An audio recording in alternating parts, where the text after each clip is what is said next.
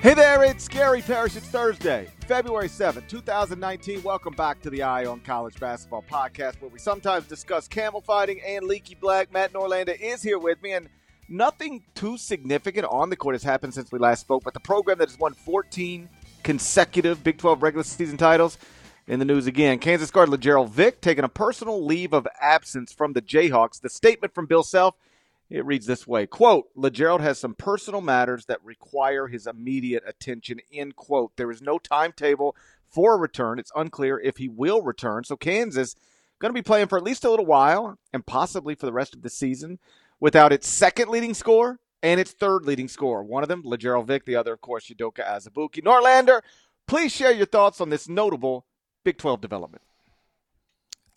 Kansas can be down to four eligible players, three of which are walk-ons, and I'm still going to wait and see that they don't win the Big 12. I'm I'm not stepping off this.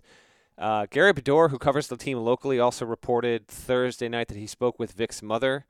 Uh, Latrell Vick is heading to your city, GP. He has been called back home for some sort of important, urgent matter uh, having to do with his family. Hopefully, um, all is not uh, exceedingly terrible. I, uh, who knows what the actual reason for him having to return to see his mother is at this point, but eh, clearly urgent enough where he is stepping away, and Kansas has just they have no more red shirts to burn. They don't have any depth. Um, you know, from a personal standpoint, you hope that things are okay and okay quickly for Vick and uh, whatever he is going through. But from a basketball affected standpoint, the, just you know the hits continue to come for Kansas, and more than ever, it, it, I'll say this: more than ever, not only does it look like they're you know they're going to slip from the pack here in the in the Big 12, but if uh, if things really turn and they don't have Vick for you know two weeks, who knows if it's going to be three days, two weeks, three weeks? We don't know. Um, when you look at how they have performed without Azubuike, and then if they continue to do so without Vick, um, like they're not only they're not only going to be not on the one or the two line for like the first time in forever, but a three or a four is going to be suddenly a hard ask because uh, the losses just keep continuing to mount here, and they got to prove they can win on the road. You know, this is a team that was already two and four in its past six games, so they have not been playing well, even with LeGerald Vick, and now you take him as an option off the table uh, for at least a game, and you know, at this point, it's unclear how long. Um, I can't imagine how anybody could spin that into a positive. I will point this out only because it's true. Um, he did on Tuesday night in that loss at Kansas State play a season low 19 minutes. I'm not telling you one has anything to do with the other, but I do think it's worth pointing out uh, this is happening uh, just two days after he played a season low 19 minutes. Do you think one's got something to do with the other? Maybe I can't speculate if it does, GP. But if you're a Kansas fan, and we know we have plenty of them that listen to the pod, and we thank you for that, uh, Jayhawks fans you've you've supported a program here uh, that has had like just general roster issues almost annually. And you know, we mentioned the Selby stuff recently, but you know, there was also Cheick Diallo, Cliff Alexander. I mean, you go on down the line. Just it's Billy Preston. Preston, absolutely, that was a season ago. I, um, so there, there's just really prob. I, I mean, I, I this is something we could look up. We obviously didn't look it up, but like, who has had more? roster issues for stuff that doesn't have something to do with injuries than Kansas in recent years? I I don't know, Parrish. Like, is there a ma- is there? I say major conference. There would it would have to be because frankly, like you just almost never see this so abundant. I mean, kind of as we record this pod, we've got uh, Washington, Arizona playing out. Like Arizona's had dudes who were gonna go to Arizona and then they didn't, and straight up didn't go to college. Don't know if you'd put that on the same page overall. Um, I don't think that there is one. Now, listen, we've got a very astute listenership, and if there is a school that has had over the past decade, you know, five, six, seven, and we just we can't call it off the top of our domes, you'll let us know. But it does feel like KU is is a comfortable leader in the clubhouse with this, and in one respect, it makes the the streak all that more impressive. and the fact they always land with a one seed or two seed, all that more impressive. But you know, a pattern is obviously established here, and uh, you know, though the reasons may vary, um, I think that some, in fact, I don't think I know that some coaches in the community uh, of college basketball, uh, you know they don't feel too much sympathy for as much as they respect Bill Self, they uh, they feel like Kansas might have been uh, getting away with some stuff here, there, or wherever for whatever means. And so now this is kind of the one season where it's all kind of just it's a huge pendulum swing back the other way.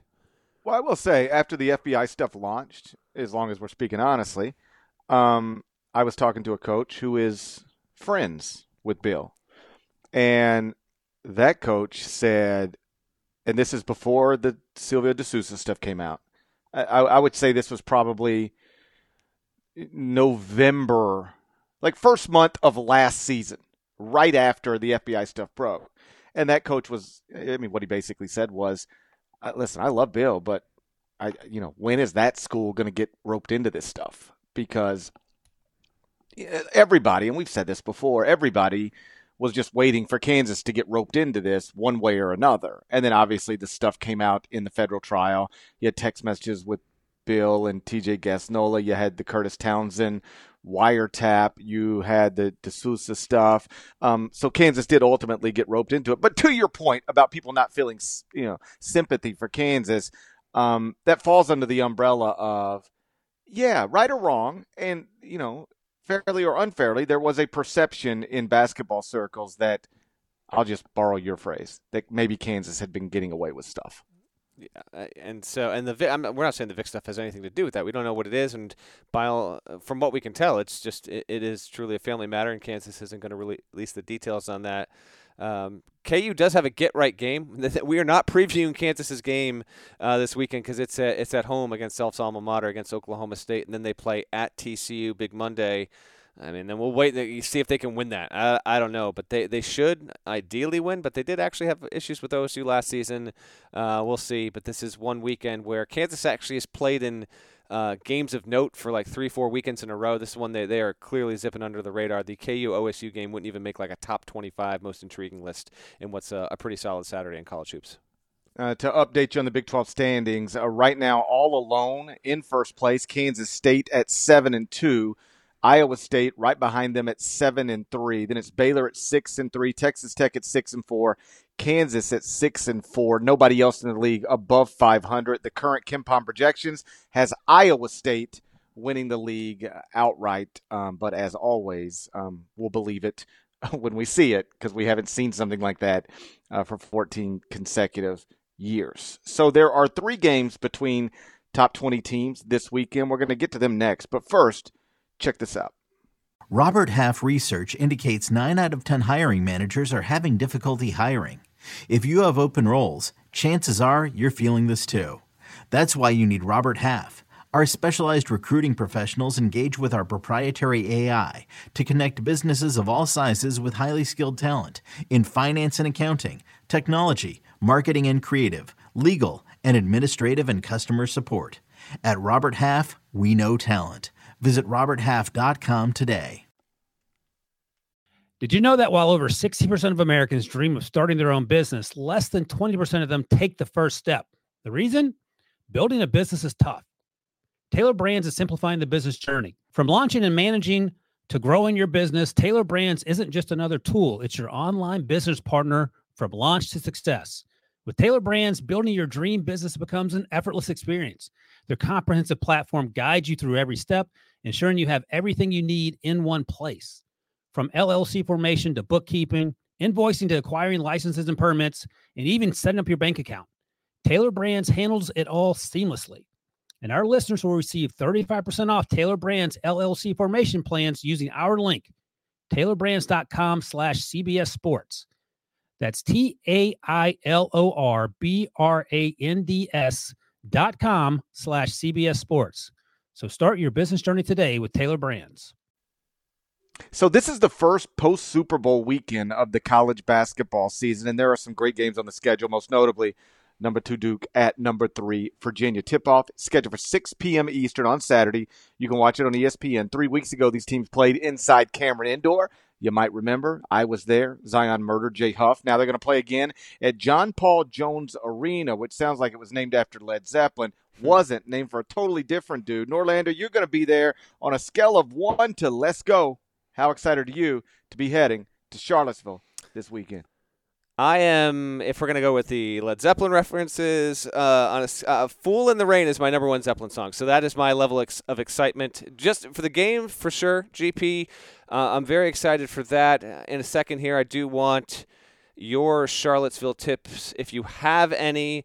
Uh, but also, just as a side note here, I am an unabashed longtime uh, Dave Matthews band Honk. Charlottesville is where the band made its name and where they got big. So I'm just excited to go to uh, to the homeland, so to speak, for DMB and dip my head into the famous bar that Matthews actually used to attend at when he formed the band. But I will not be going full blown fanboy tourist. I uh, I have more self respect than that. But that'll be a cool thing. I'll try and squeeze in a little bit of time there for the game, though. Parrish. We don't know. We are recording this Thursday night because you got to leave early to Reno. I got to leave early to Charlottesville. The status on Ty Jerome playing is still not known. It would be ironic if Duke did not having his point guard in the first matchup, then Virginia doesn't have his in the second, and uh, if Virginia was able to win the way that Duke was, we'll wait and see on that. But uh, Virginia's had a week off here between games, and hopefully that uh, Jerome's back is gonna is gonna stand up and be pretty decent. Um, uh, fascinated by the game because of how good Duke's defense has continued to be. This is the best shot blocking team in the country. It's the second best stealing team in the country, and now with a healthy Tre Jones, it it does feel like it has the makings of of a really great in season game, just uh, like a fantastic one. The first one was obviously so so high quality, and you just you hope you do. I mean, to me, this feels like top five of the season without question. That you know, along with Duke Gonzaga, Tennessee Gonzaga, Duke Virginia version one, and whatever else you want to throw in there. Perhaps Tennessee Kentucky in a in a week from now will also qualify, but. Um, I guess I'll just lay my pick out here, even though we're going to talk about it a little bit more. I'll go with Virginia because I think Virginia is the better team, and I'm going to pick them thinking that Jerome is going to play in the game. So I'll, I'll, I'll ride Virginia to the tune of say like 68, 65, something like that. Uh, but I'm most interested to see if you know Zion Williamson in the toughest road environment he's had yet.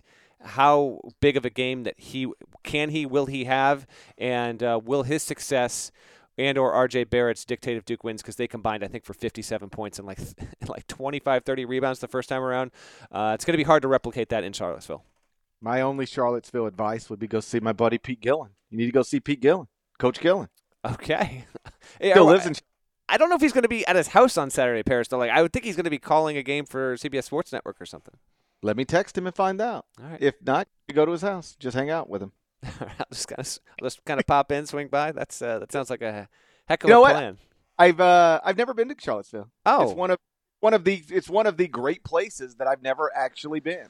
Um, I want to get there someday, but I've never uh, at this moment I've never been to Charlottesville. But it's uh, by all accounts a, just a an incredible place, and so I'm sure you're going to have a great weekend there. As for the game, um, these are the teams that are ranked first and second at KenPom. Uh, you think Virginia's better than Duke?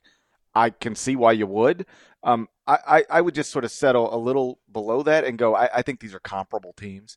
Like if you told me uh, they're going to play this weekend and then they're going to play in the title game of the ACC tournament and then they're going to play again either in the Final Four or national championship game, all of that sounds very reasonable. Like when you're putting together a list of, you know, four, five, six, seven teams that can win a national championship, uh, people might differ on who you got five, six, seven but I think everybody would have Virginia and Duke uh, on on their list. Um, I would I would take the home team just because I think they're comparable. But you know, keep in mind, I think this is true.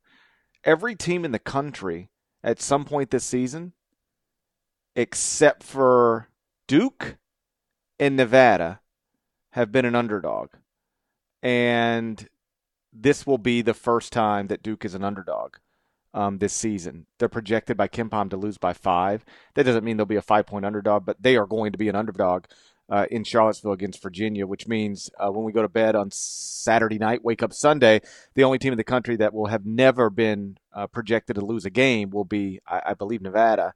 Um, and I think Duke is probably going to lose this game. Uh, I picked Duke at Cameron for the exact same reasons I'd pick Virginia at Virginia. When you give me comparable teams, I'll take home court advantage every time. That's a really good stat. Um, if you had asked me to guess, I, I might have needed five or six to get to that. I do know Tennessee is the only team not to lose a game in regulation this season. It only has one loss, and it fell to Kansas. Every other team that has a loss did so in 40 minutes. It took, took uh, KU 45 to knock out UT. Um, but how about that? That is uh, that's intriguing. And uh, uh Nevada, by the way, um, just real quick because I know you're going out there, and it's it's a revenge game. You know, we don't have to fully break down uh, break down the game here, but I did want to mention that you can catch GP uh, on CBS Sports Network. What you need to do is you need to see Duke, Virginia at six, and then get that second screen going. CBS Sports Network, New Mexico at Nevada. That's actually the revenge game.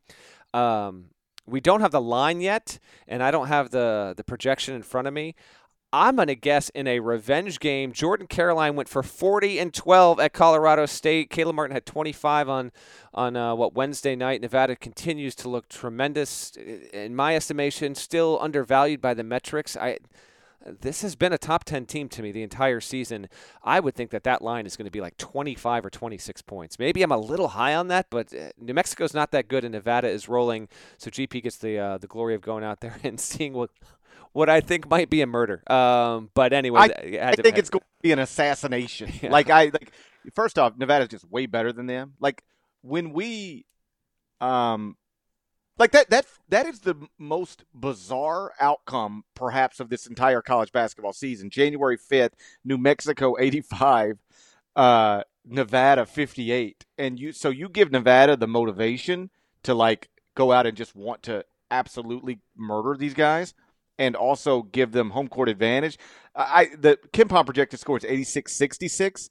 I, I think they're going to beat them by 25 or 30. I mean, yeah. I, I am already preparing uh, with uh, our play-by-play and color analyst to have uh, lots of conversations in the second half, the type of conversations you have when a game has kind of gotten out of hand. Yeah, uh, I think that's likely. But you know what? Like, at least – like okay, so maybe it might not be a great game, but you get to, you know what like Nevada's got Final Four potential this year. GP, uh, you get to take a trip to Reno. I know it's not like top twenty destination in in America, but this is. You mentioned you haven't been to Charlottesville. I I believe you have never been to Reno, but let me. I, have never been to Reno. Okay. I've obviously been to Nevada a bunch, like Las Vegas a bunch. Never been to Reno, but I am like genuinely looking forward to it. Um, it's it's going to be a pain in the ass to get there. I'll be traveling all day on Friday, but um, you know, the, the, they have turned that into a real college basketball environment. So I'm looking forward to that.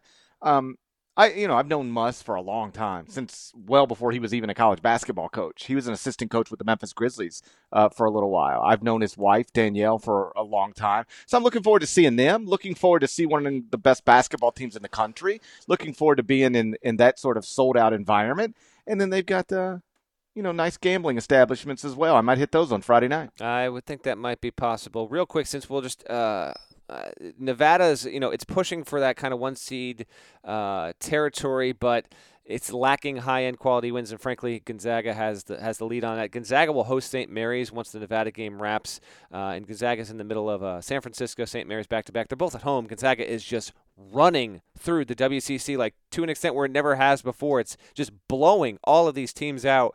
Um, so I'll be I'll be interested to see, and I think we're going to wind up talking about this if the teams don't lose games by the end of the month. Um, if Nevada is just going to just slot right in there into that two seed, no debate, and it's going to clearly be Gonzaga in the one. But uh, but both of those teams at least just deserve a quick mention on the pod with how dominant and awesome they have looked. Like I think it goes beyond their competition. I think if you put Nevada and you put Gonzaga into the Big 12, that both of those teams would be the best team in that league. I, I 100% believe that, but because they're in a bad league, like they're out there, they're relevant, Parrish, but because you're not seeing them in high profile games, kind of getting tossed to the side, I say don't discount them. Gonzaga's, I think, still fairly considered uh, top five team, but Nevada, top 10. I, I just I, I can't see how you can make an argument otherwise at this stage. It'd be great if they would have scheduled a, a home and home, uh, Gonzaga and Nevada to play it like right around now. You know, Memphis and Gonzaga used to do this for the, they had similar goals. You know, uh, Memphis was running through CUSA under John Calipari. Uh, Gonzaga running through the WCC with Mark Few, and then they would schedule a game in late January, February, either in Spokane or in Memphis, just to like test each other, and more than that, honestly, it, to get back on the national radar. You know, in a high-profile game, playing another ranked opponent because Uh, the truth is, you know, if you were Memphis back then, Gonzaga back then, Gonzaga right now, or Nevada right now, you don't get a high profile game once your league schedule starts because the rest of your league is is just grossly inferior to you. But uh, you know, we can't we can't go back and redo the schedules now. I will say this: I don't think Nevada will lose again before Selection Sunday. I do not think Gonzaga will lose again before Selection Sunday, and I think Gonzaga is going to be a one seed, and I think Nevada is going to be a two. Before we get to the next game, what I would uh, serve back to you there is this Nevada plays in the easier league, but I think they're more likely because Utah State is developing into a very, very solid team and potentially could have a tournament profile. Whereas Gonzaga, yeah, they got to go to St. Mary's, but I, I consider Utah State to be a better team right now. Um, if if we set the over under on 0.5 losses before selection Sunday for both those schools. I would take the over because it's it's just it, frankly that's the smart money in that situation. But it's not out of the question that they can both run the table. And in that scenario, I I believe that Gonzaga would be the one, Nevada would be the two because there'd be so much other uh, there'd be stronger resumes elsewhere that I think that Nevada would get pump, bumped off the one line and it would per, prefer to stay the two. I believe in the West and be shipped as a one elsewhere. Uh, Utah State is, and that's you're you're smart to point that out. Uh, it's a top forty KenPom team now. The projected score of Nevada at Utah State, that game's going to be on March second, is is actually just a you know one point Nevada win, 74-73. So yeah, if I, I I personally do not think Nevada is going to lose again, but if you told me here's five thousand dollars, bet it one way or another, Nevada loses a game or doesn't, I'd probably have to bet it on that you know that yeah. yes they'll lose one somewhere if only because that is statistically probable even if i think they're going to be a, a, a one loss team on selection sunday. Um either way let's move on. We both pick virginia right? Yes both both riding with the Hoos. All right. So the uh, second game i wanted to get into after we already got into all that other stuff west coast we had a little west coast excursion in between uh, the list of, of games between two top 20 teams. Number 14 villanova is at number 10 Marquette on Saturday. Tip is scheduled for 2:30 Eastern. You can watch it on Fox. So Norlander, I don't know if you noticed, but Villanova on Wednesday night improved to 10 0 in the Big East, and that's 10 0 in the Big East for the first time in school history. This is a school that has three national championship teams 85, 2016, 2018. None of those teams started 10 0 in the Big East. So this Villanova team has done something no other Villanova team has ever done. Uh, they're going to go to 11 and 0, or is this where they take their first Big East loss? I'll get to that in just a second. You beat me to the punch because I caught about 15, 20 minutes of Inside College Basketball on Wednesday night, which you were on, of course, on CBS Sports Network as I was doing a bottle feed. That stat came up, and I was like, there's no chance that's true. I was like, I was like, at some point, Villanova, maybe not even in the past four years, just like they didn't have one 10 0 start, kind of an absurd stat. And here's another one for you, Parrish. How about this? The past 13 games between these teams, Villanova is 12 and 1. Like, even if you thought Villanova's gotten over on Marquette more times than not, like, didn't think it was to that much of a level of dominance. So I kind of keep that in mind here as Nova's been rolling and Marquette's coming off the home loss to St. John's oh man, this is going to be interesting. You know, Nova fouls less than any team in the Big East, and Marquette's a top ten team in, in free throw percentage. I wonder if two things. One, if that comes into play at all, like will Nova get in more foul trouble than normal? And if it does, like you know, you got to think Marquette's going to hit its foul shots. And then two, we've noted plenty of times. Honestly, it's been like I think four or five times on the podcast in the past six weeks that Villanova has gone back to being just ex- exceedingly three point happy. This was the offense that they set out to do, and they've achieved that. They take uh, the second most threes uh, of any team in college basketball to Savannah State, which is on another level and yet Marquette's the better shooting three point team, but doesn't take nearly as many. I wonder if Nova wants to bait Marquette into getting into that kind of game where we see like 45 trays jacked in this one. So I'll keep an eye on that. You asked for a prediction. I'll go with Marquette here. I'm really excited about that. Frankly, you know, I'm going to be in C'ville. Like, uh, I think I'll be able to watch this game, but I just don't know where I'm going to be. And you know, I'll obviously be doing hits on CBS HQ, Sports HQ leading up to that. But I'm eager to watch this game. I'll take the Golden Eagles, and in doing so, uh, muddying up just a little bit of the Big East picture, which frankly could could use getting a little bit more dirty in my opinion, and uh, but also in doing so that would that would hurt Villanova's long-term chances, I think, at getting a two seed. That would not knock them out. Don't get me wrong. Um, it'll be interesting to see where they land in advance of this game on the CBS bracket reveal top 16, 12:30 on CBS. Give me Marquette. Let's. I, but tell me you're going to disagree here. I'd like to get some disagreement on the pod. First, Norlander, when you're going to promote something that's on CBS, you have to say it's on CBS. It's America's most watched network. It's America's most awarded network. It's the network of stars. I didn't want to step on your line there, so I was allowing uh, you to come back in with uh, with your tagline. So that uh, reveal uh, show, it's going to be on CBS. What time does it start on Saturday? Twelve thirty, and that's the lead-in to Kentucky at Mississippi State at one o'clock on CBS. It's America's most watched network. It's the network of stars. America's most awarded network. Awarded network. old it, it, old habits. America's most watched network and America's most awarded network, and it's also the network of stars. yes, yes, that's true. And for and at twelve thirty, by the way, it's going to be the network of Jerry Palm. Shout out to Jerry. He's going to get some uh, some love there and reveal uh, his uh, his seeds beyond the top sixteen that the committee will show. We've got um, someone who works with us at, at CBS Sports Network. Her name's Julie, and she's a Purdue grad, and she's in she's in studio with us. Um, basically every week, right? And you know, we obviously when we're on set, we're on set. When we're on camera, we're on camera. But outside of that, we're all sitting in what they call the bullpen, and we're all watching games together. We're all eating dinner together. We're all just sort of hanging out, making fun of Brent Stover. And um, Julie's a Purdue grad, and she could like not. I mean, she's genuinely fired up for this weekend. And you ask her why, it's because she's going to get to meet Jerry Palm for the first time. Jerry, I like it, but uh, I, I, don't know if anyone should be that fired up to, to meet JP. I mean, he's like, you know, Jerry Palm's coming in studio this weekend, right? I said, yes. You, you, you. She, I, I, was like, the only thing that could make you happier than Jerry Palm coming in studio this weekend is Robbie Hummel coming in studio studio this weekend. She's fired up, so I can't wait to see Jerry Palm on America's Most Watched Network, America's Most Awarded Network, the network of stars. I would like to disagree with you, Norlander, and perhaps I should, given that Marquette – just as we talked about on Tuesday night's late, late, late podcast, you know, they, they just lost at home to St. John's. They're 16 and 2 last 18 games, two losses to St. John's. I'm not going to pick them to lose at home uh, again. Um, so I, I think it'll be a close game, a fun game. But I'm going to take I'm going to take Marquette in a close game over Villanova. Villanova drops to 10 and 1 in the Big East, snaps its 11 game winning streak because before it started Big East play, Villanova beat Connecticut and that came right after a loss at Kansas. So they are 10 0 in the Big East, but ele- they have an 11 game winning streak. I think all of that gets messed up on Saturday. And um, then, like you said, we've got a little bit of a Big East race. But let me just play the other side for a second. If Villanova does go to Milwaukee and win, then they're 11 0 in the Big East. Marquette would drop to 8 and 3 in the Big East. Nobody else is above 500 in the Big East. That'd be it I mean, Villanova wins at Marquette. Oh, yeah. They're going to like barring they just decide to start forfeiting games, barring something like that.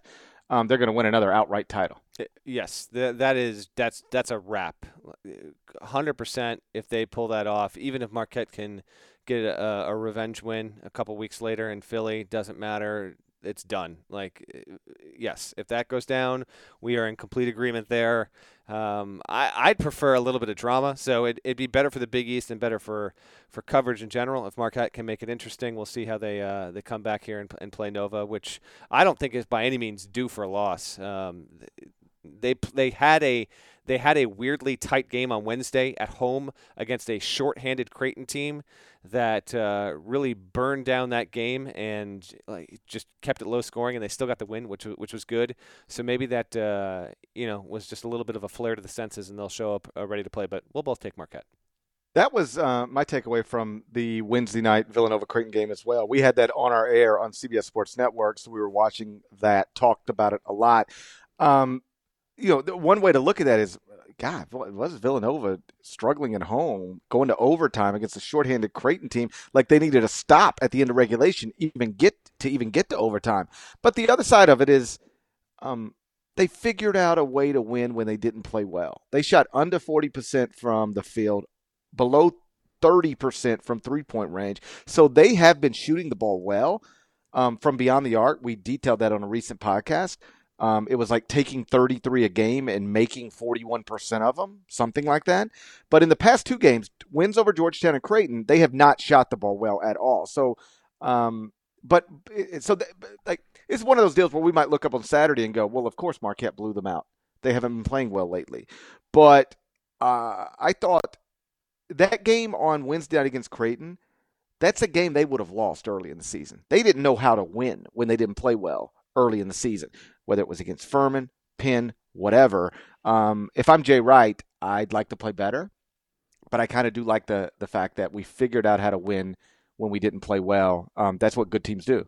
Um, nobody plays well all the time, but the good teams they they can win when they don't play well. Villanova figured out a way to get a win um, when they didn't play well at Creighton, but they're going to have to play well at Marquette. If they don't play well at Marquette, they'll they'll lose by double digits. But um, I do think they'll play well, but I do think they lose a close game, and we get at least somewhat interesting uh, Big East race. The third game and last game between two top 20 teams. It is number 19 Wisconsin at number 7 Michigan. It's at noon Eastern on Saturday. You can watch that on Fox. Wisconsin is on a 6-game winning streak. Michigan obviously has an incredible resume. I still have them top 5 uh, in the top 25 and 1, one spot ahead of Kentucky. And literally every day, a Kentucky fan tweets me and tells me how stupid I am for doing that. But the truth is, and I bet you you'll see this on the reveal show on Saturday. The truth is, if you compare Michigan's resume to Kentucky's resume, it ain't even close. Like Michigan has had an awesome se- season, but they are just four and two in uh, their past six games. This is a rematch from three weeks ago when Michigan lost 65 54 at the Kohl Center. That was Michigan's first loss of the season. What interests you about this one? The fact that Wisconsin, since it started the winning streak, GP with the with the Michigan win, Every game since then, it's been 60 points or fewer in all the games it's played. Wisconsin eh, has been operating like a top five defense in America over that stretch, and they've got a great balance here. It's not just that Ethan Happ is a first team All American, in my opinion. Um, he obviously does not shoot threes, he doesn't even shoot mid range Jays or anything like that. But Wisconsin is a top 10 team in three point percentage in college basketball. So what you have is this really dynamic big man frankly, one of the five best players in Wisconsin history, uh, indisputably, who who's great around the rim, knows how to pass it, handles it well, gets his points uh, in a lot of creative ways, and then they've got guys who can hit from deep. Uh, Trice hit a couple of really uh, needed threes in that road win against Minnesota, but Brad Davison, who is uh, who is developing, uh, frankly, kind of a, a, sneaky under the radar reputation for being a little bit of a cheap shot artist. Um, he shoots 43% from three. Um, uh, and Charles. I'm looking it up right here. Is there anyone else? I thought they had one more dude.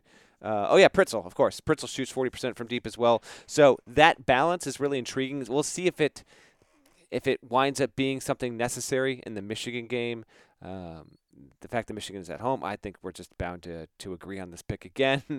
Unfortunately, um, now Michigan you know, just won easily at Rutgers on Tuesday. And this that came after a game in which it was just it just didn't play well uh, the previous Friday at Iowa. Um, but I do think that Michigan will win this one, uh, high profile game. And if Wisconsin were to win it, then you could really enter into the conversation. Uh, like, is Wisconsin now not only the best team in the Big Ten, but uh, needs to be considered as a like real Final Four contender? And that's not something that was really out there, kind of at all. But if you if you get the season sweep of Michigan, it's it's out there no matter what. That that will be a very real thing if they can get there. But I've got the Wolverines winning and kind of comfortably. Like I, I I like them along the lines of like I think they'll crack 60 points against Wisconsin at home. So you know like 65, 59, something like that. But it will be a definitive six point win. Yeah, I've got Michigan winning, obviously, at home. I'm not going to pick against them. Um, but I will say your point about Wisconsin and I mentioned this on a podcast earlier this season. I think it was back in November. Randomly, I was talking to a Big Ten coach, head coach, and we were just talking about the league. I was picking his brain about this and about that. And he just sort of casually said, Wisconsin's the best team in our league.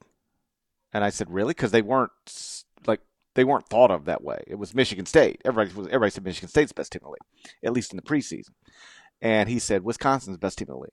And I said, Really? He said, Oh, yeah. And he, and he said, And it's not even close. And then, of course, Wisconsin you know, they, they lose on a neutral to Virginia, lose at Marquette, lose at Western Kentucky, lose at home to Minnesota. Um, you know, they started ten and four, and we weren't even talking about is Minnesota is is Wisconsin best team in the Big Ten, but like, are you know how good are they really? I mean, gee, they just went to Western Kentucky and lost. Um, but this six game winning streak, um, one, two, three, four, five, six, yeah, six game winning streak includes wins over Michigan, Nebraska, Maryland. On Wednesday night, they go to Minnesota and win. Uh, I, uh, my point being this: there was a time where I thought that Big Ten head coach was kind of crazy, or at least wrong about this very specific thing. But he might end up being right. Like maybe maybe Wisconsin is the, the best team in the league. I don't think it'll ever be, you know, and it's not even close. But I I can envision a scenario where we look up in I don't know three weeks and we go, yeah, Wisconsin is the best team in the Big Ten. Yeah, that uh, that'd be something. It would also really bolster Happ's first team All American credentials. I maintain that he is there, um, but you know, Michigan's not without its really, really good players as well, and want to see uh, if Zavier Simpson also has a particularly strong game. GP, just real quick, we're going to get to Houston, uh, Cincy. Just for, for listeners, though, there's a number of teams this weekend that are in tricky spots. I get the sense that when we talk on Sunday, we might be hitting on a few teams that just took bad losses because you have teams uh, that, that are going on the road. Like Texas I'm not going to say can't lose at West Virginia, but you just got a good win against Baylor. Like, don't slip up at West Virginia. Keep an eye on that. Things are probably going to get worse for Tim Miles. They got to go to Purdue. Purdue is Purdue fans think they got a better team than Wisconsin. That's another debate. Maybe we'll have that. See if, if Purdue and Wisconsin can both win or not. Uh, I have heard from Purdue fans. I don't know if you have or not. State. Okay. Every day I have. Okay. Every day. Purdue fans have turned into the new Kentucky fans.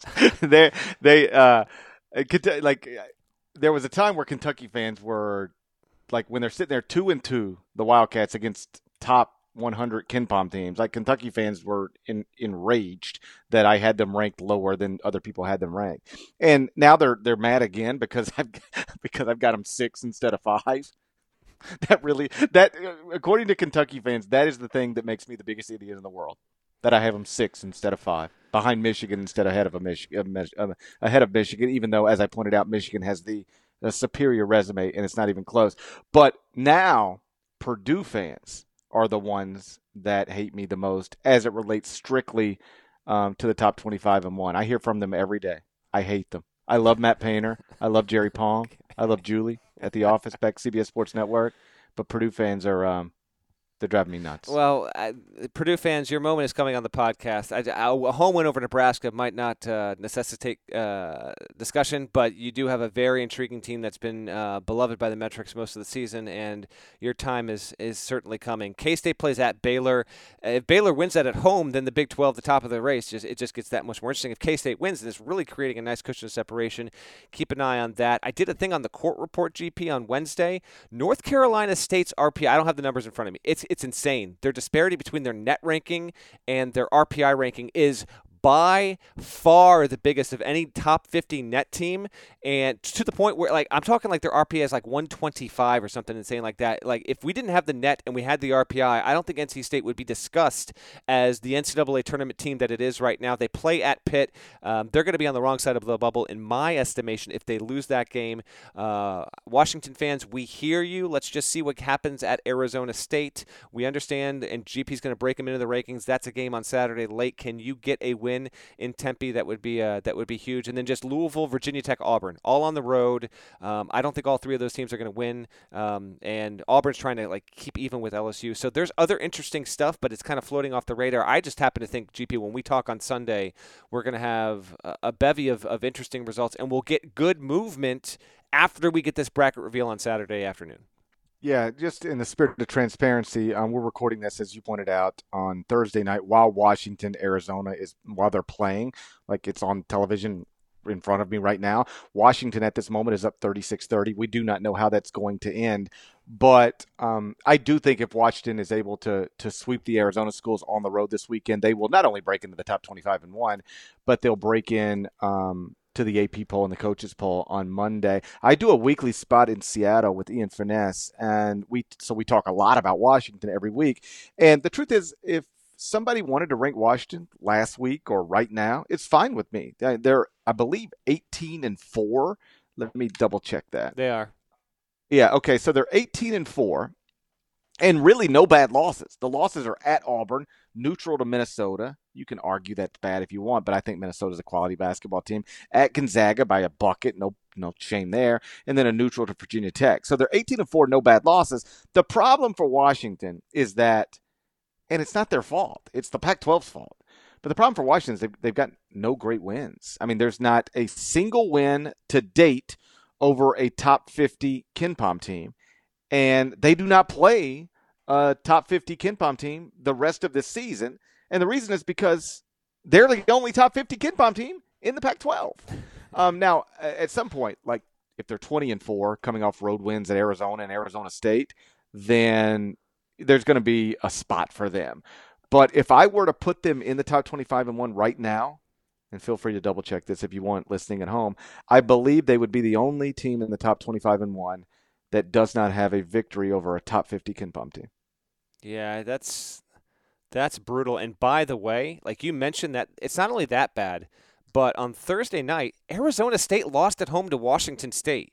Like, would honest, uh, honestly, I would love to incorporate more teams and talk, but the Pac-12, like the only thing we can say about it is it's atrocious. Like that is that is almost I, I, won't even say almost like Parrish. Arizona State does not have a valid NCAA tournament profile at this moment. When you even consider that its best win was at home against a Kansas team that's floundering, and so what you get here is not just your top 50 mark. Get this, uh, like if Washington goes on to win this game at Arizona there are no top 60 teams in the net aside from Washington.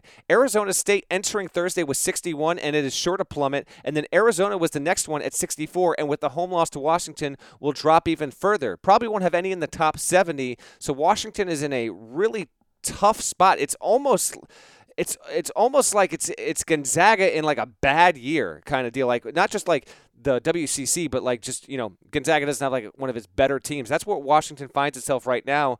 And frankly, the Pac-12, it, it, it's as a conference, it needs to start rooting for Washington to not win the auto bid because it is definitely real. One bid Pac-12. I, I'm not saying it's more likely than not at this point, but that is a real true possibility here. So just keep that in mind as we go forward. The, the league's just terrible. Cal might be Cal, California has the worst raw points per possession allowed defense in college basketball. Worse than Chicago State, worse than all the MEAC and SWAC teams, worse than all of that. It might wind up as the worst power conference team in the history of KenPom. It is a disaster that was going on in the Pac 12 right now. And I think you got to have significant turnover, not just with coaching stuff. We got to get to Arizona here before we get out of here for sure.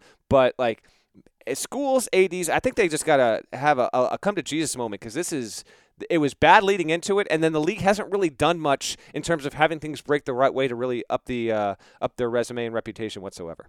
If you're looking for a bright spot, um, USC, Arizona, and Oregon all have like top ten recruiting classes on the way, so it should get better. But it's a, it's a disaster um, right now, and I think we're going to continue to push two bid Southern, one bid Pac-12. Yeah, I'm in that. Yes, two bid Southern.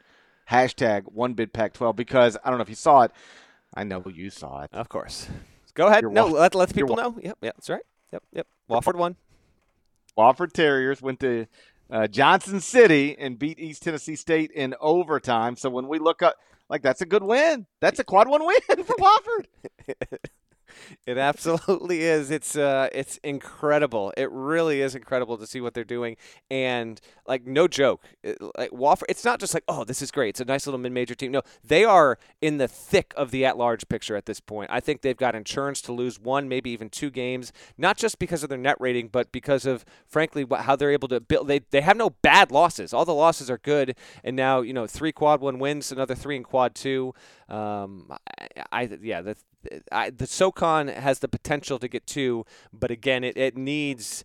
Um, maybe East Tennessee. UNC Greensboro, by the way, has the best. It has the fewest losses. Only has three losses in that league, and then Furman's got the big win. So we'll uh, we'll wait and see. I'll do a SoCon segment every single podcast, my man. but yes, two bids is very much on the table.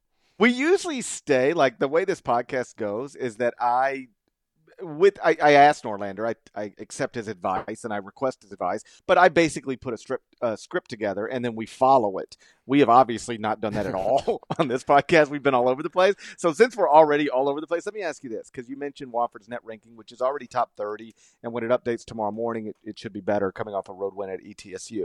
I had a coach um, ask me this the other day he said, "Do you think the selection committee? Because you said uh, Wofford's very much in the at-large conversation, and not just because they're net ranking." This coach asked me. He said, "Do you think the selection committee is going to really lean on the net ranking as a way to um, legitimize the net ranking? In other words, if they create this algorithm that throws Wofford in the top thirty." And then they leave Wofford out if Wofford needs an at large, it's like, well, then your algorithm sucks. Mm-hmm. You know, like your algorithm says it's a top 30 team. You say it's not. So, like, y- your algorithm needs to be fixed because if you don't think Wofford belongs in the tournament, by definition, that means your algorithm's not any good. And I told him I, I could 100% see that, that they, to, to legitimize the ranking, you lean on it more heavily than you would have in any other year uh, leading up to this year. And I think that's a, I would assume that's a that's great news for Wofford and anybody else with a very good net ranking. I think so too. And I had a Q and A go up with the selection committee chair Bernard Muir, who's the the AD at Stanford, uh, and I, I asked a question similar to that. You know, are you prioritizing the net more than the other metrics that are on the team sheets, KenPom, Sagarin, BPI, KPI, strength of record, and gave me, uh, frankly, uh, maybe an accurate answer, but also a political answer in saying there is no one preference over the other. It just happens to be that the net is the primary uh, sorting tool, is the buzz phrase yet again this season. It's going to be all over. Like 100% you're going to see it on the selection uh, bracket reveal on Saturday, and that's fine. But I'm sorry, I, I, I until I see evidence otherwise, I don't believe that. One, because it's a it's the new toy. It's going to get more attention, and the committee and the NCAA are not. Uh, blind or deaf to the fact that there has been increasing scrutiny on inclusion of mid majors that are worthy of getting in in at large seasons and then then they don't and then even some seeding issues as well so it's not just Wofford by the way you know Lipscomb's knocking on the door of being a top 30 team out of the ASUN they haven't lost a league game yet and it's because they've been good, but also they've they've gotten a lot of uh, really convincing wins that it's helped them. I mentioned Utah State; that's a top 40 team, and that's another example of where we might see if Utah State can get a win over Nevada, they might be included. You could have some mids benefit. Belmont might be another. If Murray State gets a hashtag, hashtag two bid OVC situation going because Murray State, it doesn't have any quad one wins. It'll need the auto bid despite having a good record. And we want to see Ja Morant in the tournament.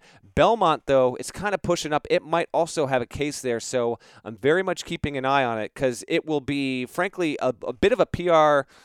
I'm not going to say disaster because, frankly, it, it wouldn't be that, but it would be a bad look if we get to the bracket and we just we happen to see two or three teams going to Dayton that are – you know, near the bottom of the leagues, and we'll just whether it's Wofford or if it's Utah State or if it's Belmont or if frankly Liberty is practically a top 50 team. Like if it's one of those teams and they're just not there, it's going to um, it's going to bring on criticism. But what it would also do, I have to acknowledge this, Parrish, it would also validate the committee's talking point that it's not emphasizing the net over any other. Uh, it's just a matter of what approach they want to take. But I think that they can't help but be at least unintentionally influenced by the shiny new ranking they have this year. I think they have to be. I mean, otherwise, it's just they make it too easy for the people. You know, people are preconditioned to just bash them anyway. Um, but you make it very easy if you create an algorithm, put all this time, all this money into it, and then it, on Selection Sunday when you wake up, it's got Buffalo at 19. Like, think about this: Buffalo doesn't win the MAC tournament. Wofford doesn't win the Southern Conference tournament. Lipscomb doesn't win the Atlantic Sun tournament. But they're all top 30 net teams. What are you going to do? If you leak them out, then then all it does is set people up to go a you're being unfair, and b your algorithm sucks. Yeah, if if if this is still showing you that they are of top 30 quality and you're still not putting them in, then you need to completely uh, you know blow up the committee process in general. Uh, I don't I hope we don't get to that point, but uh, but we'll wait we'll wait and see with that. Um, one last game to get to. You mentioned it earlier. It is uh, on Sunday, 4 p.m. Eastern tip. It's going to be number 25, Cincinnati at number 12, Houston. Cincinnati and Houston uh, both won on the road on Thursday night. Cincinnati at UCF. I believe it was convincingly. Yeah, it was their game. What? Yes, I would say it was another strong, convincing Houston win. Elite defensive team, and uh, if it's yes, and I'm in. I think I drive the Houston bus. By the way, I think that is a top ten team. I've thought that for about two, three weeks now. It continues to win.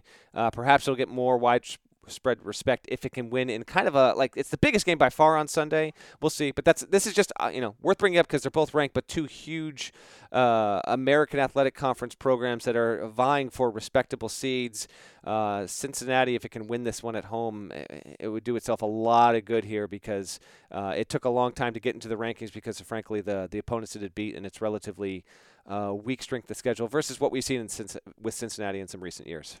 So it was Houston winning at UCF 77 68 on Thursday night. Cincinnati was at Memphis down at the half, uh, down in the second half. They go on like 11 12 0 run late, and uh, they get out of there with a five point victory. The final score was 69 64. And so now you get a Houston team that's 9 and 1 in the AAC against a Cincinnati team that's 9 and 1 in the AAC. The game is going to be played at Houston. So it is Cincinnati at Houston. Mm. You taking the home team? I'm sure you are, right? You I am. Sorry, I, I thought uh, I had it in my notes here: Houston dash Cincinnati. So I thought Cincinnati had the home floor. No, I got to take Houston uh, yeah. in that in that spot. And if Cincinnati won, then that that'd be a that'd be a hell of a thing. I'm I'm keeping an eye. I'm taking Houston. I'm presuming you will as well. Houston ranked seventh in the net as of Thursday. Frankly, um, I'm not going to get too into this now because I know I'll repeat myself. I do it every year. Uh, lack of losses has to mean something. And if Houston can get to a point where it's like 24 and 1, 25 and 1, I'm sorry. Like, it's got to be considered a, one seed or just borderline. Right there with Gonzaga, Nevada, the winner of Virginia Duke, Tennessee. It's it's got to be up there. And just because of its conference affiliation, just the way that Nevada and Gonzaga necessarily won't be held back, we shouldn't hold back Houston either at this point. Um, it will if it beats Cincinnati, it'll be I believe uh, four and one, five and one in quad one games, and undefeated with like eight opportunities in quad two. So it's I don't think it's going to get a one GP. Don't get me wrong, but that would be just a hell of a story if we look up in mid February and the Houston Cougars, who were not expected to be this good or anywhere even close to it after losing a player of the caliber of Rob Gray last season, you look up and it's just kind of it's crazy what Kelvin Sampson has been able to do. Very intriguing game on Sunday. I've got Houston in the top 10 or the top 25 and 1 because this is something you and I agree on. Losses have to matter. Lack of losses have to matter. Um, 90% of the tweets I get from people about the top 25 and 1 are just dumb, but then another 5% are people who only focus on wins.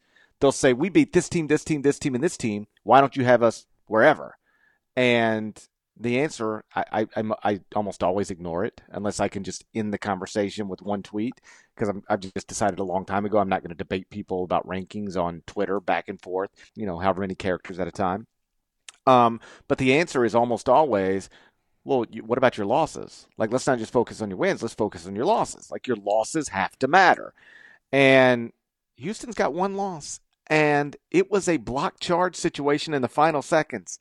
And if a official, and I think he got the call right, like I think it was a charge, but if he'd have called it a block, it'd have been a three point play, and Houston would have won that game. They'd be sitting here right now, twenty three and zero. Oh. As it is, they're 22 and 1. And I know that they don't have these big signature wins, like they haven't gone out and beaten Duke or Virginia or Gonzaga or Tennessee because they haven't played them. But they do have a, a win over LSU. And, you know, winning at UCF Okay, so that's not going to move the needle for most people, but that's a, a, a win. That's a quadrant one win. It is, yes. And, and good teams lose games like that all the time.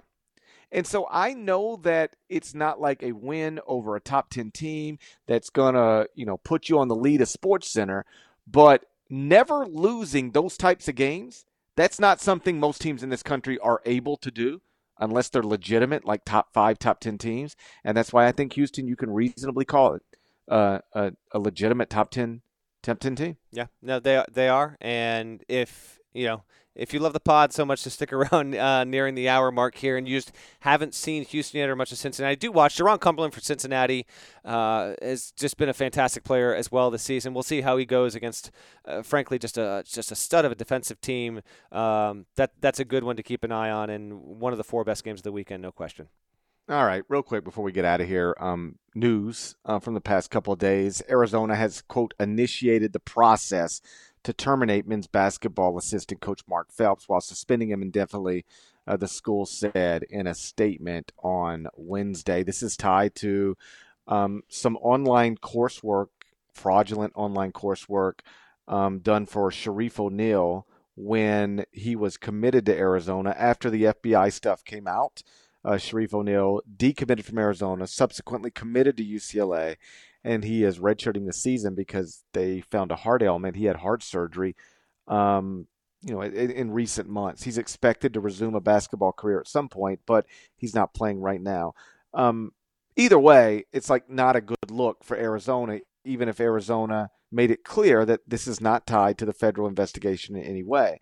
But what is true is this: um, Arizona has a basketball program that is uh, run by Sean Miller and has been run at a at a successful level consistently by Sean Miller.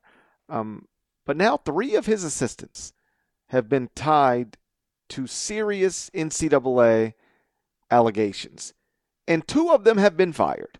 Book Richardson fired, charged with crimes.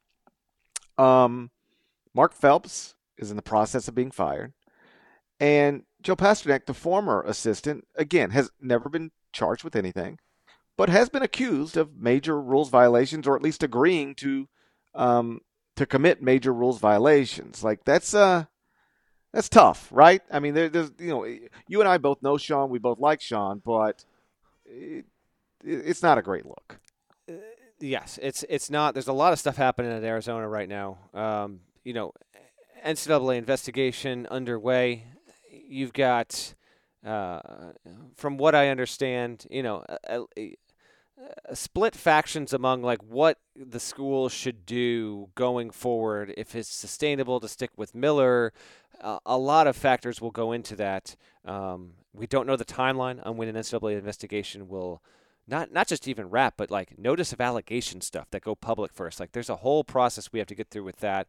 And then Phelps, who by the way was suspended for like five days after the FBI stuff came out at the start of last season, having to do with uh, a rules violation regarding a different Arizona player. So I don't know if like that was the first thing, don't do anything again, then they discovered this and it's just multiple issues, or if it's just whatever had to do with O'Neal, uh, who is now out this season at UCLA because he had heart surgery, by the way. Um, regardless, it, it doesn't reflect well on Miller whatsoever at all. Uh, three assistants, differing circumstances, but things have gotten interesting and uh, perhaps a bit accelerated with Arizona at this point. Uh, I asked Goodman, our, our buddy Jeff Goodman, I, I do a um, I do I do a radio show every Thursday, an online radio show with IMG and College Sports Now, and I had him on. Goodman graduated from Arizona, and I think actually the Arizona fan base hates him like more than any other. went to school there, but that's Goodman for you. But I said, you know what? Like I know this is an easy question to answer. There are more details, but I'm just going to ask, like, just yes or no. When we start next season, will Sean Miller be coaching the Arizona Wildcats? And he said, well, first of all, I didn't think there was any chance he was going to return after what we went through almost a year ago last season with all that stuff. Uh, but he said no. And from where we sit right now, I agree with him. I think um, the looming threat of an NCAA investigation. Uh, Yahoo Sports has reported that if and when, even though the coaches have pled guilty to the third trial, uh, you have not had Merl Code and Christian Dawkins plead guilty to that second trial. And Christian Dawkins' lawyer does not intend to do that. And what could happen, this is per Yahoo Sports reporting, like Sean Miller could get called to the stand in New York this year. And like no matter what he says, like you, as a university, when you are dealing with board of regents and presidents, you do not want your coach in the headlines for having to have to fly to New York, speak on the stand, potentially have damning tapes or just uncomfortable tapes played. You factor all that in with lack. Frankly, I don't see how Sean Miller in Arizona don't get hit with a lack of institutional control charge. That's a major charge when you can clearly point to three assistants being under this Parrish. So with all that in mind like I, I, I lean more no than yes. I don't think that he will be coaching Arizona at the start of next season. I lean more no than yes as well because once the NCAA launches an investigation, particularly into a school that, I mean, we joked about it as the federal trial was unfolding. Like every time there was a text message exchange, every time there was a wiretap, every time something was um, admitted in court, or maybe just introduced in court but not admitted, and perhaps I'm getting my uh, my phrases uh, confused, but like it was like Arizona, at least the perception among these people who were selling players, the perception was Arizona was in willing to buy everybody. Like Brian Bowen, yeah, they'll do it. Uh, Jahvon Quinerly, yeah, they'll get it. Arizona's in for 50. Arizona will do this. Um, you know, Larnell for crying out loud. you know, like he's DeAndre Ayton's buddy. Got however much money it was. Yeah. And so there's a lot of stuff allegedly there. And when the NCAA launches an investigation into that, they ain't gonna find nothing. And when you've got assistants seemingly running wild, um, that's a problem. And then, God forbid, you get called on a stand, you got to testify under oath. There ain't. I, will I'll just say this: I don't think there's a a coach in the country who consistently secures commitments from five star players who wants to have to testify under oath. It's why back when I don't know if you remember this, when Anthony Davis was in high school, the Chicago Sun Times wrote a story like basically saying the father was paid to get him to go to Kentucky. It was it was a weird story and yeah. poorly sourced and uh, not written well, and it never went anywhere. Like it didn't say where the money came from or who paid whom. It was just like Anthony Davis's father paid so that Anthony Davis would go to Kentucky, and um, almost immediately, Anthony Davis's father was like quoted, "I'm going to sue the Chicago Sun Times." And one of the things I said back then was, um, he's not going to sue the Chicago Sun Times because the last thing anybody connected to Nike or Kentucky, and I'm not uh, I'm not alleging anything went on. I'm just telling you the truth. The last thing anybody at Nike or Kentucky wants is a an actual lawsuit where Nike officials, Kentucky coaches, anybody else connected to it has to testify under oath because your answers might not jibe with uh, with with you know if you are going to tell the truth and nothing but the truth, um, you could end up in a bad spot. Yeah. And of course, you know, the, the, needless to say, they never sued the Chicago Sun Times. Uh, yeah. It was just never going to happen. You're not going to put your, you're not going to make yourself vulnerable in that way. And it, my point being, like, the last thing you want if you're Sean Miller is to have to testify under oath because you can. And I'm not saying Sean's lie. Sean's lied. I'm not saying that, but I'm saying you can lie to reporters. You can lie to your bosses. You lie under oath. You in you in a bad place. And uh, I don't think you. I don't think Sean or anybody else who has been dealing with the stuff he's been dealing with uh, wants to be put in that situation. Yeah. Last thing for me on this, and we can get out of here. Um, it doesn't help Miller's case that Book Richardson pleaded guilty because he is admitting not just to like breaking what has been deemed to be federal law with all of this stuff, but running afoul of his boss. It, again, you were not able to contain your assistants. Uh, there's it's it, there are there are bad rulings I, coming Arizona's way. I don't see how there's not, frankly. And it, and if there's not, then the NCAA, for as much as it can be treated like a pinata, like I mean, I just don't see how they're not going to go after them when we see what's happened to the players. You know, to, to reset what we talked about in a couple podcasts ago with De Sousa. I just I just think that's an inevitability, and now it just is a matter of. Um, when that kind of stuff might happen. Um, you know, Arizona has these executive boards that are meeting, discussing the future and, and possible tactics. I don't know if that uh, has you know accelerates any kind of timeline with Miller or not. Um, not frankly, he's a hell of a coach, and Arizona when it's better, like it's not just better for the league, but better for college basketball. Like, not rooting for Sean Miller to lose his job or anything like that, but I don't. I just think there's just with what we see here, three assistants, NCAA formal investigation underway, a lot of noise around it. They're going to weigh the weigh the pros and the cons. They're probably going to weigh about how much they have to to pay him. What legal stuff will follow. Hey, Maybe he gets out of it. Maybe he does. But uh, if you are making me say one way, I got to say no or yes. I, I just lean more no than yes that he is coaching uh, in Tucson at the start of next season.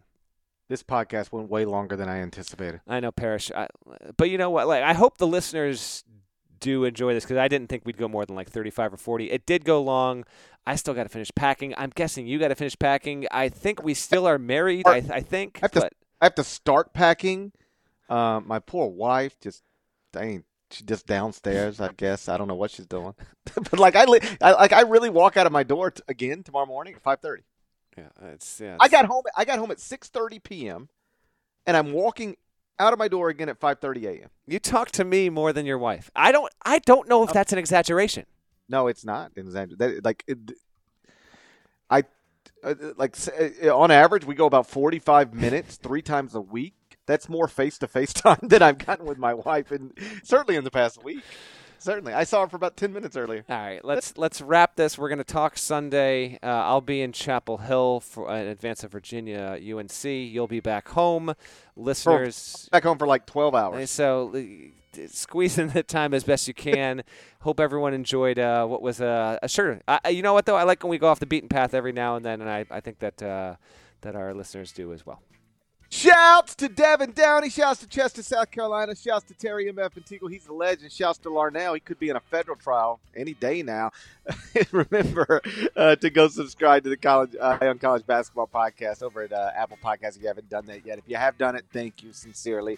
Uh, it means a lot. Our bosses notice, and it, it helps it, you know, show up when people are searching for uh, podcasts that are connected to, to college sports. You know, we are after every episode uh, right there at the top. If not number one, certainly in the top two. Usually number one. It's the most listened to podcast, uh, college basketball podcast in the country. You guys have have helped us turn it into that. So thank you. Um, if you've already subscribed, if you haven't, please go do so. Uh, rate it five stars. Leave a nice comment. I'll owe you forever. I'll even like it to the best of my ability. And like Norlander said, we're going to talk to you again on Sunday night. Till then, take care.